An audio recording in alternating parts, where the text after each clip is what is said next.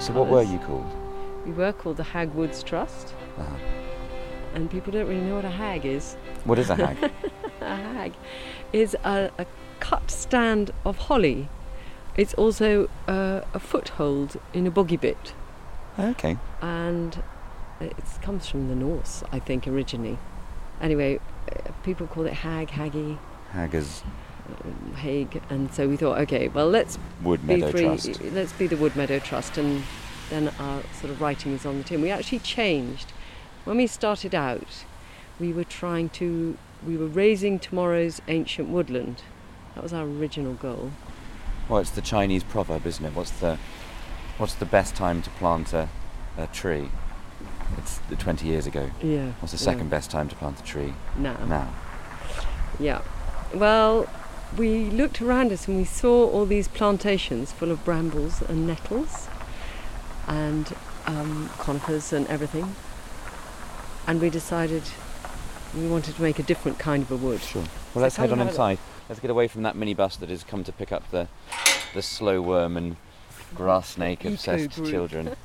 Hello, all. David Oakes here, and welcome to the second of three Trees a Crowds devoted to a triumvirate of wildflower women. Last week, we spoke to ethnobotanist Jenny Martin, and as you just heard, this week I'm talking to Rosalind Forbes Adam, the founder and project leader of the Wood Meadow Trust in York. If you've ever thought, hey, I want to grow a forest, and let's admit it, who hasn't, this is the episode for you. Recorded back in August of last year, Ros and I touch on a host of the issues that one faces when confronted with a field and with limited know how of what to do next. The hopes of the Wood Meadow Trust are to transform an old arable field into a thriving woodland ecosystem.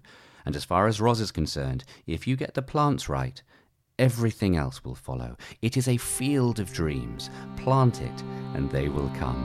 Anyway, enough from me. This is Trees a Crowd, and this is Rosalind Forbes Adam of the Wood Meadow Trust. In the depth of the forest, an old oak grew, the pride of the greenwood there. O'er his branches the ivy her mantle threw when the forest boughs were bare. Oh, the oak and the ivy, oh, the oak and the ivy, oh. So, when did you start the the project? How long has it been in existence? We started in 2012. We had the idea to. My, uh, my husband turned to me and said, Do you want to make a wood? And I thought, Oh, that's a really enticing idea, but how on earth do you do it? The most romantic gesture a man can make, I think. it's pretty good, isn't it? So, uh, leap of faith actually, because he doesn't usually like me doing projects because I get quite stuck in when I do. So Anything actually, he's probably regretting it, but here we are.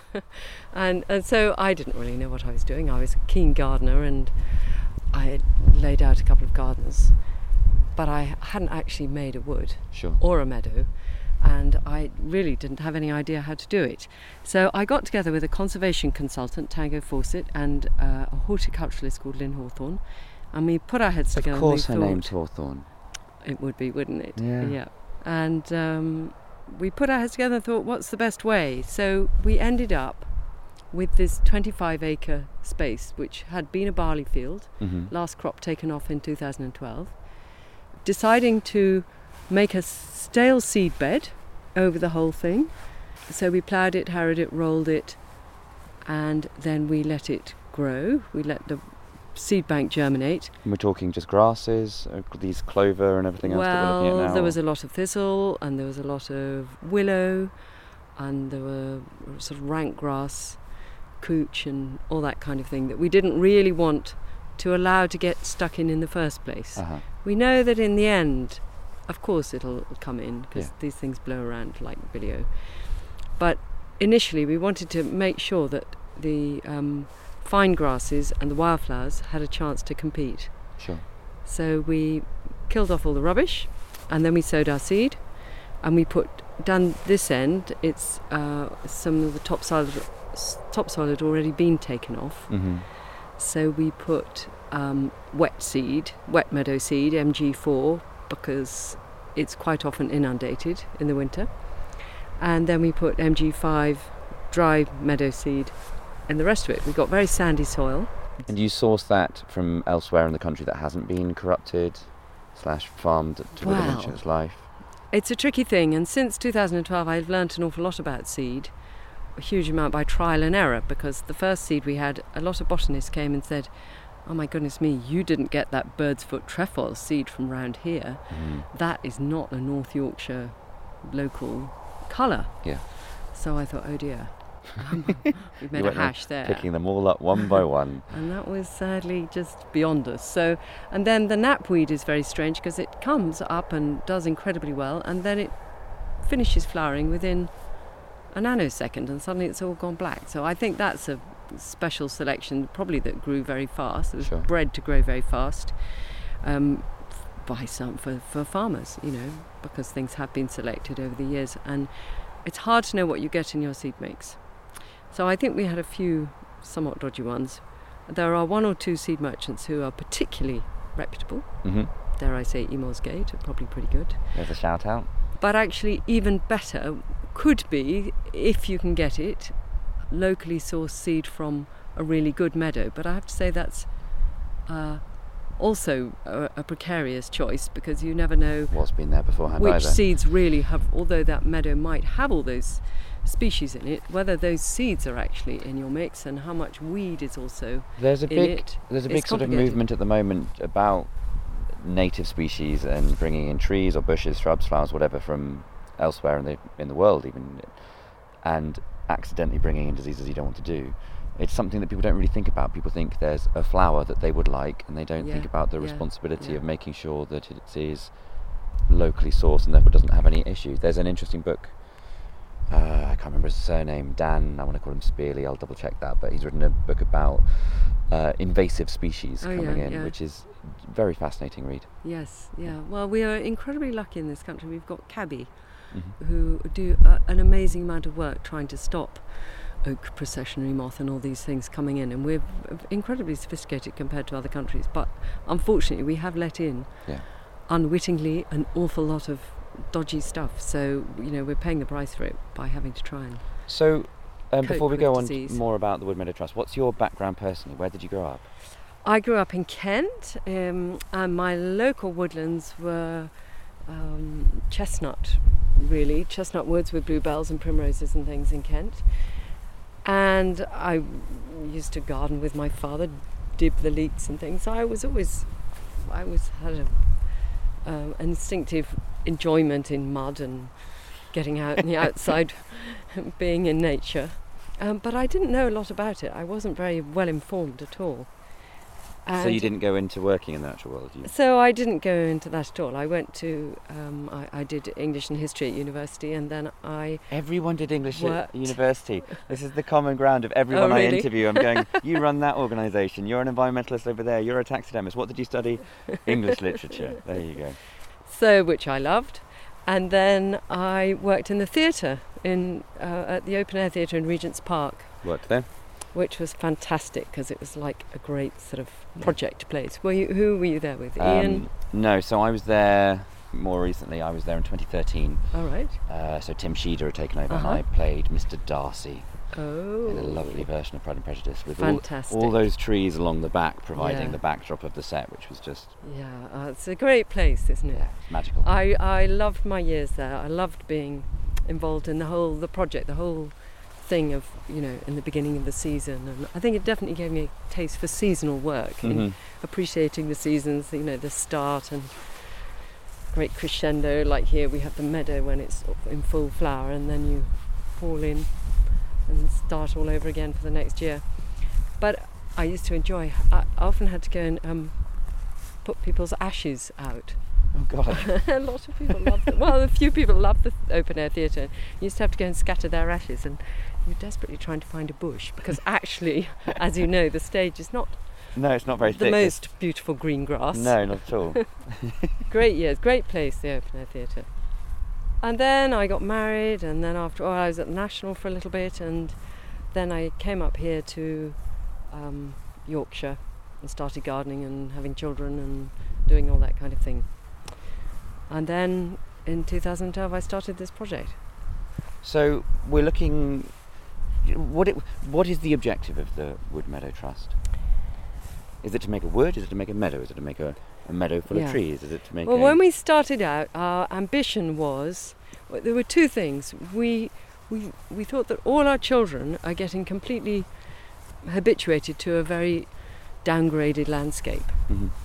and we wanted our, everyone to be familiar with their wildflowers and what our countryside would normally look like. So, would traditionally have looked like. We were we're not we weren't after charismatic, amazing species. We were just after the run of the mill generals, you know, lots of insects and voles and birds and uh, just a community. We wanted to to make a space that would provide uh, stimuli? a good a good base for wildlife to be able to come. hmm And we thought if we provided the plants, then everything else would follow. So we're a kind of bottom up pyramid. Hmm we're after rather than being uh, trophic cascade sort of you know which is directed by the top predators. Sure. and then the idea is that everything else will get itself Line up in the right numbers and. in the right way. Mhm.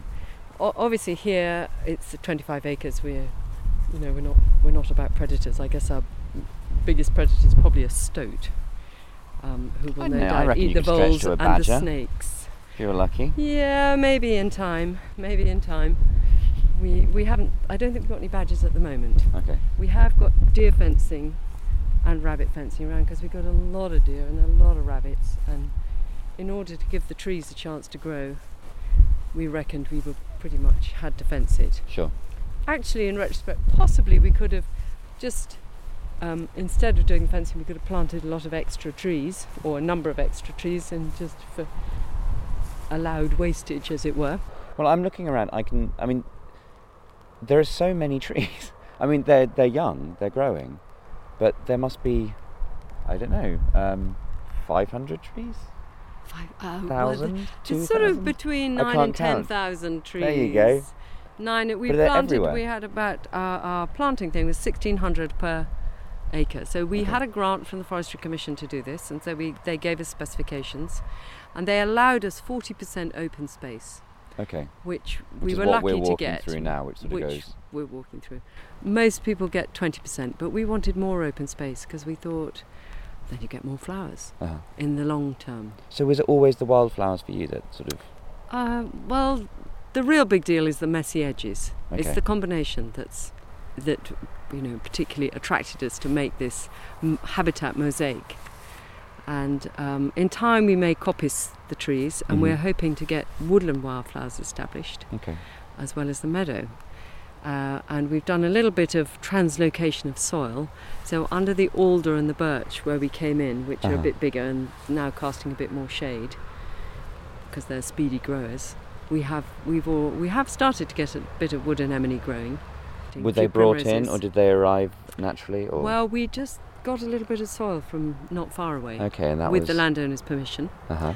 and uh, you know in the leaf litter are little bits of this and that Do you have a favourite? What's your favourite wildflower? i think wood anemone is heaven when you see just a great carpet of it in the spring hmm it's wonderful My wildflower knowledge is pitiful. oh It's one of the things that I really want to get better at. My, my mother Okay. came up to see. so you know this one Um, that's a yellow one. That's um, ah, literally. I was being told what it was the other day. bacon day. and eggs That's the one. bird's foot trefoil Uh huh. now you'll know this one Yes, but you can tell me. That'd be. red clover yeah red clover and this little yellow one it's a bit like a dandelion Mm-hmm. is it, but at this time of year and it's not as big as a dandelion that'll be a hawk bit So, how many species do you think you've got? Well, we, we do a, um, a botanical survey each year, and we have, I think this year it was an average of about 17 species per square metre. That does include the grasses, Uh huh. um, and I think that's nudged up a bit from the year before or the year before that. So we're, we're just, as the yellow rattle is making itself felt, and just a few more species are nudging in, and we may add a bit of seed and see if we can encourage a few more. Uh huh. Um, the thing about Wood Meadow is, um, in 2014, this man called George Peterkin came to visit, and he saw what we were doing, trying to raise tomorrow's ancient woodland, and he said, "You could identify what you're creating as Wood Meadow." And we thought about it, and we thought this seemed like, well, you know, ancient woodland is such an unattainable thing because you're really talking about 400 years away. Sure. So wood meadows seemed a bit more immediate and more of a tangible concept. So that's how it, that's developed and why we've changed our name really to being the Wood Meadow Trust. And George Peterkin became our patron, which is fantastic. He's a, such a knowledgeable, wonderful man. And he's written uh, a book about meadows for British Wildlife Publishing hmm and he's written published a lot of things about woods um, in particular lady park wood recently which is a wood he's been uh, monitoring for many years which actually has been monitored for nearly 100 years to see what the effect is of no management really on a wood Are we talking rewilding or uh, re- rewilding, or are we talking? I think it's after well, during over the time they've stopped coppicing it Mhm. and just sort of nothing's happened. So the only thing that happens is, I, there's, I think there's some badges and things that go through it, but really, like for example, the drought of '76 took a big toll on it, and that was when quite a lot of trees fell So did it just remove diversity? as a repercussion some Or- years later. Uh, it did remove diversity, really, not being managed. I think George would um, suggest is not particularly beneficial to biodiversity. Our woods are better off if they're managed and actively appreciated and enjoyed and cut and Well, there was the big, big argument I was reading about management doesn't necessarily mean people, it means uh, an active animal habitat as well. But to try and get that installed and uh, self sufficient is pretty hard if you're trying to do it from the bottom up. Oh, well, nature has a great way of of its natural processes are an um, you know fantastic thing, and uh, our um, chair David Raffaelli, hmm uh, he showed me a, a network of a food network of plants and insects on a meadow, and it's extraordinarily complicated.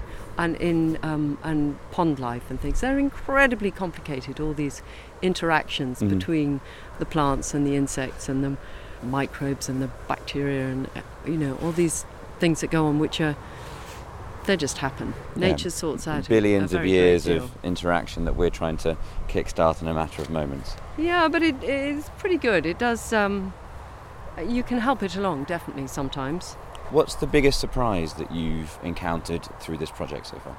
Well, I think it's the delight really that people take in it. Uh, for example, this year we've set up a butterfly transect, Mhm. and there's about three or four um, people who've come together, and every week they walk this route that's been very carefully um, set up by a fantastic ecologist called Terry Crawford, and they have, you know, they're, they're, there's a little WhatsApp group and arranging when the sun's going to shine Sure. and when it's the right moment, and and they've obviously all really enjoyed doing it, and and I love the way it's been the the community, The community has been project, expanding, and both the community of wildlife, the in, invertebrate numbers have gone up to about nearly a thousand different species. We're, we're still totting up.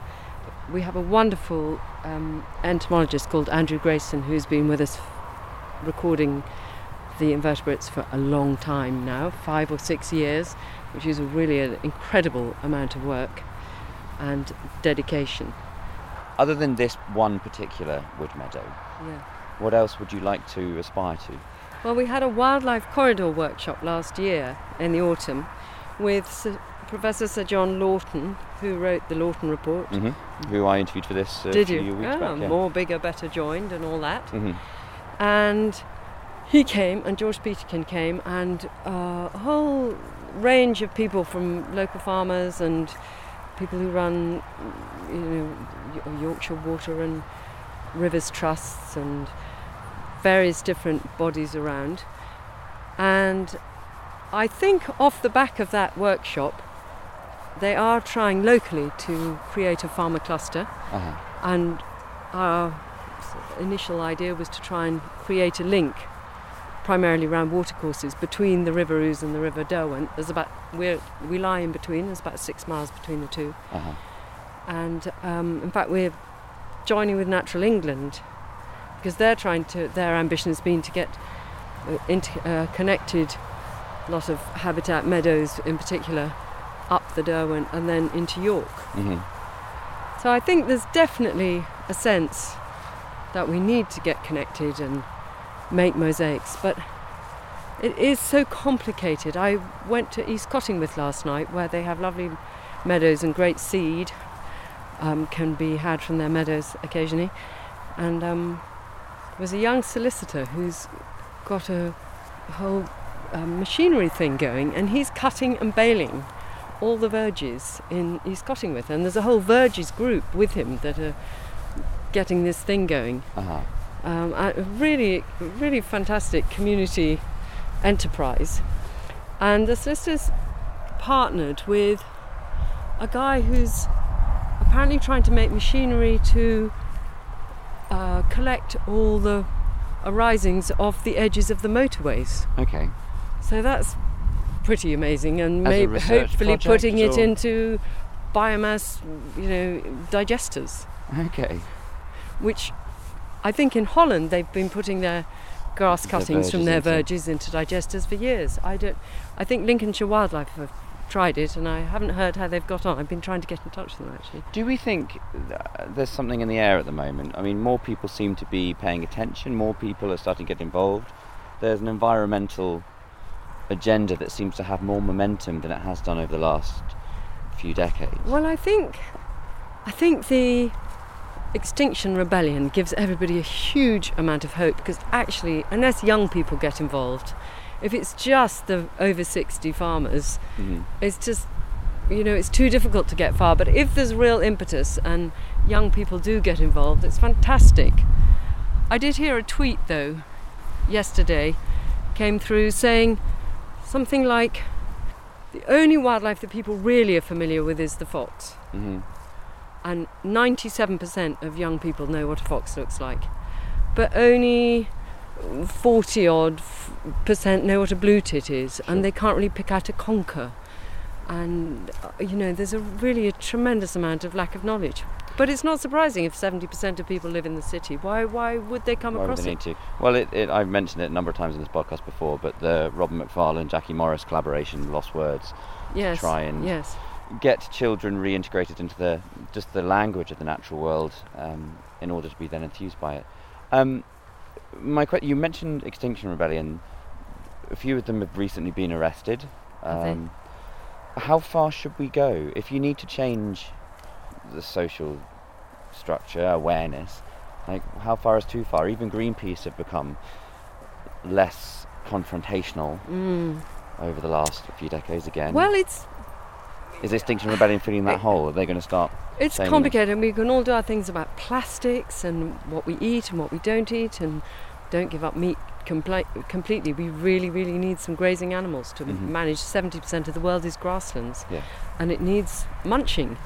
So we, we don't want to give up meat completely. That would be not helpful. But There's a kestrel over there. Oh, so there is.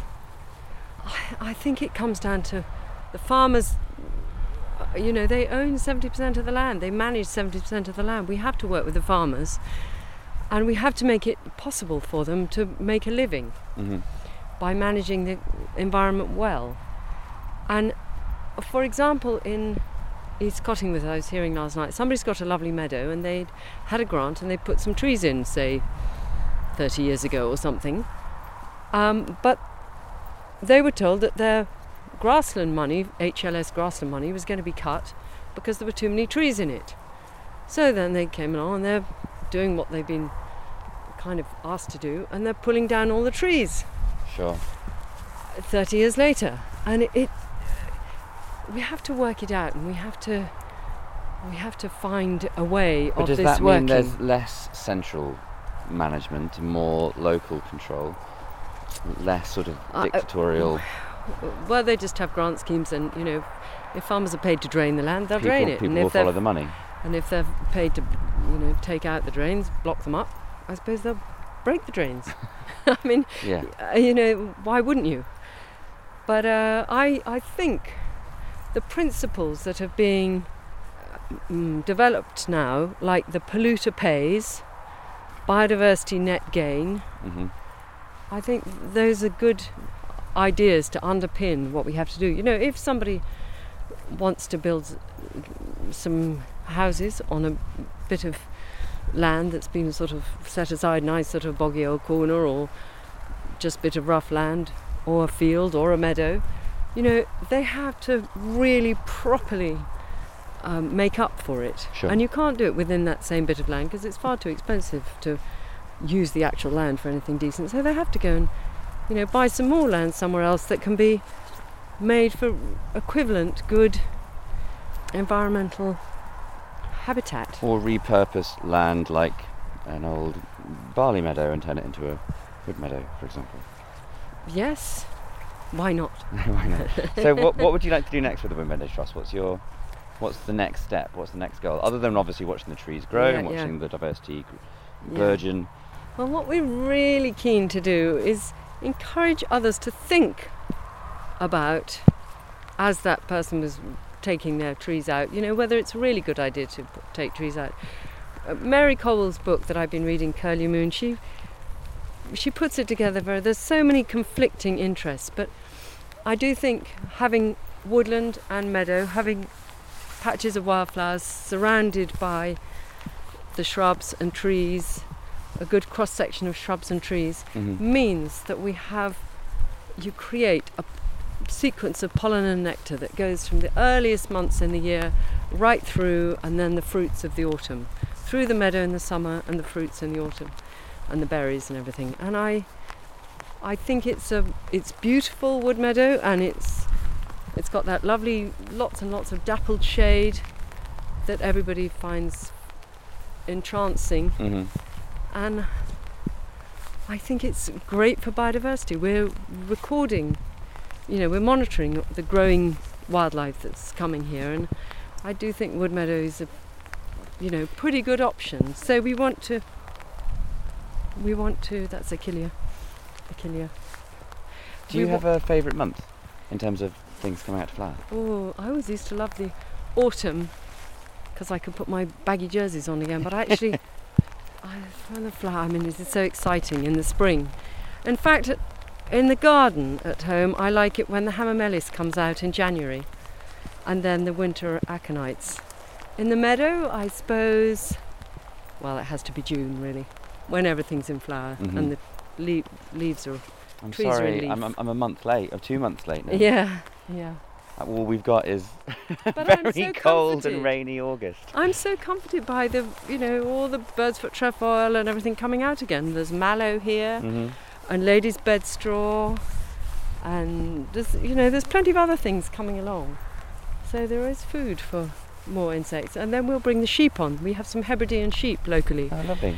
and they come and they graze the meadows, and we move them with electric fencing, move them round the site. Sure. Then we can pop in a bit of seed under their feet, and they'll push it in nicely.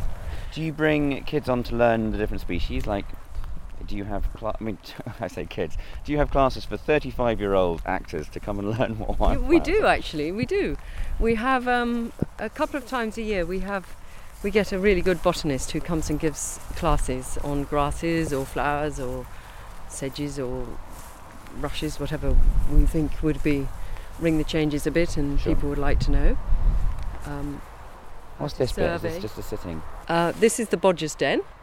Those two boxes there are where the children come and they put their book bags or their you know little packs Uh-huh. um, while they go out and do their stuff, and then they can come back in and sit here and eat. And there's a fire pit in the middle. They quite often learn how to make fire, and two little rocket stoves. If you put your pan on the top, Uh-huh. it'll heat up very quickly. Lovely. I mean, it's this thing. I mean, it's. I look forward to coming back over the years and seeing how it all grows. I mean, it's. I mean, I, I love the way that nature changes anyway in its natural state, but to then sort of to see something having been created actively and then Yeah, to yeah. watch it grow year on year, to know that you've sort of made this meadow and that it is it is going hopefully going to be a legacy that long outlives you. Well, once it's trees, it's very hard to take them down. Well, quite So I think it's here to stay. good. I'm glad. I'm, I'm sure it's here to stay. Is there any neighbouring land that you could stretch into and to expand onto? Well, there's a possibility of a cafe in the field opposite, and actually we've made another pond behind because our pond is a bit small and a bit steep for Mhm. easy pond dipping. So we've made a rather bigger pond Lovely. with uh, gentler sides, so it's easier for safer for children to pond dip off. I thought you were going to say easier for newts to get in and out of rather than children. Well, I think it's good for wildlife too, actually, to have a very gently graduated slope. And then there's a bit where we're going to put some seed along the back and make a walk round the field. Great. So we're just gently expanding a bit. Slowly, slowly. All the best things happen slowly. Yeah, I think so. Just bit by bit. And we really hope that some other people will. In fact, I know quite a few other people who are thinking about wood meadows or Sure. kind of starting to maybe put an extra uh, rhamnus into their hedges and think that they'll then they can get some brimstone butterflies. And it's just little nudges, nudges. can really Pigeon feet. yeah, you look at you just look at your field in a slightly different way, and you can even do it in your lawn. You can put a bit of, you know, Well, there's there's a very successful company called Seedball that have sort of Uh-huh. rocketed lately. Who are, I think they won like the, the best environmental gift of the year or something, Oh, where you can just sort of send people little tins which are Oh, full yeah. of various different mixes, either a bee-friendly mix or a butterfly-friendly mix. I think they had even a bat-friendly one I saw the other day. Uh-huh. But they, I mean, people want to have wildflowers again, which Yes. is lovely. Yeah, I'm quite surprised at how few people have actually put them into their lawns when Mhm. I talk to them, but I don't really understand it because. If you think about it, before 1950 or whenever they started making herbicides and fertilizers, everybody had clover in their lawn. It was Yeah. just part, and it and the and then the lawn fed itself, didn't it? Because Yeah. the clover fixes the nitrogen, and I think we just have to stop feeding and Yes. and Let's- as f- the further we can move away from herbicides, pesticides, fungicides, the better. Um, they're very la- they're very um, carbon intensive mhm. making too. The making of all those things is really bad. So there are three questions that I ask everyone who comes on the podcast. Um, the first one is, if you could go for a walk anywhere in the world right now, where would it be? Oh, people have been talking to me about the machair in off the west coast of Scotland. I was thinking about it this morning. I think that's where I'd head. Why then? Well, just flowers o- i- in the UK. Lovely wildflowers in the UK. What's not to like? There go, and was. go and discover them. I can't remember what species it was. This is going to be a complete non-anecdote. I saw someone had just discovered one of the rarest British flowers flowering. This is a non-anecdote. I have nowhere to go with that other than the fact that somebody found a flower. Um, I'll, I'll have to look that up. Um, second question: um, Should we colonize the moon? Ooh, well, I don't want to go there. I Um, like to view the moon, but I don't want to go there. Did you see that the Chinese uh, managed to get a seedling growing on the dark side of the moon Did they? in their satellite? I don't quite know how they did it. A selection of mirrors, sort of getting the sun Oh. to go around the back. Oh, well, Something to do, isn't it? how clever. how clever. They're ingenious. um, and if you could bring any species back from extinction, what would it be? Well, a unicorn leaps into my mind. they don't exist. oh, well, I guess some of these old um, grazing animals would be interesting. Some of the older than elk type things would be nice to see plodding around. What, so not the Irish elk. So something because they were huge. There's there's giant sort of who is it? There was a cattle. I think it's called. I want to say an oryx, but it's not an oryx. But they were quite amazing, huge Yeah, horns and yeah. things. I was reading about two species of curlew Mhm. in this book, Curlew Moon, that have recently become extinct. And one's a slim curlew or something, and I thought, oh, no, that's really sad. You can bring that one back if you want. Okay, Slim curlew it is. okay. Awesome. then I'll go on my walk and go and find it. Brilliant. Roz, thank you very much indeed. Um, if people want Thank to know you. more about the Meadow Trust, they can find you on your website, which yeah, is www.woodmeadowtrust.org.uk. perfect. Wonderful. Thank you very much indeed. Thank you.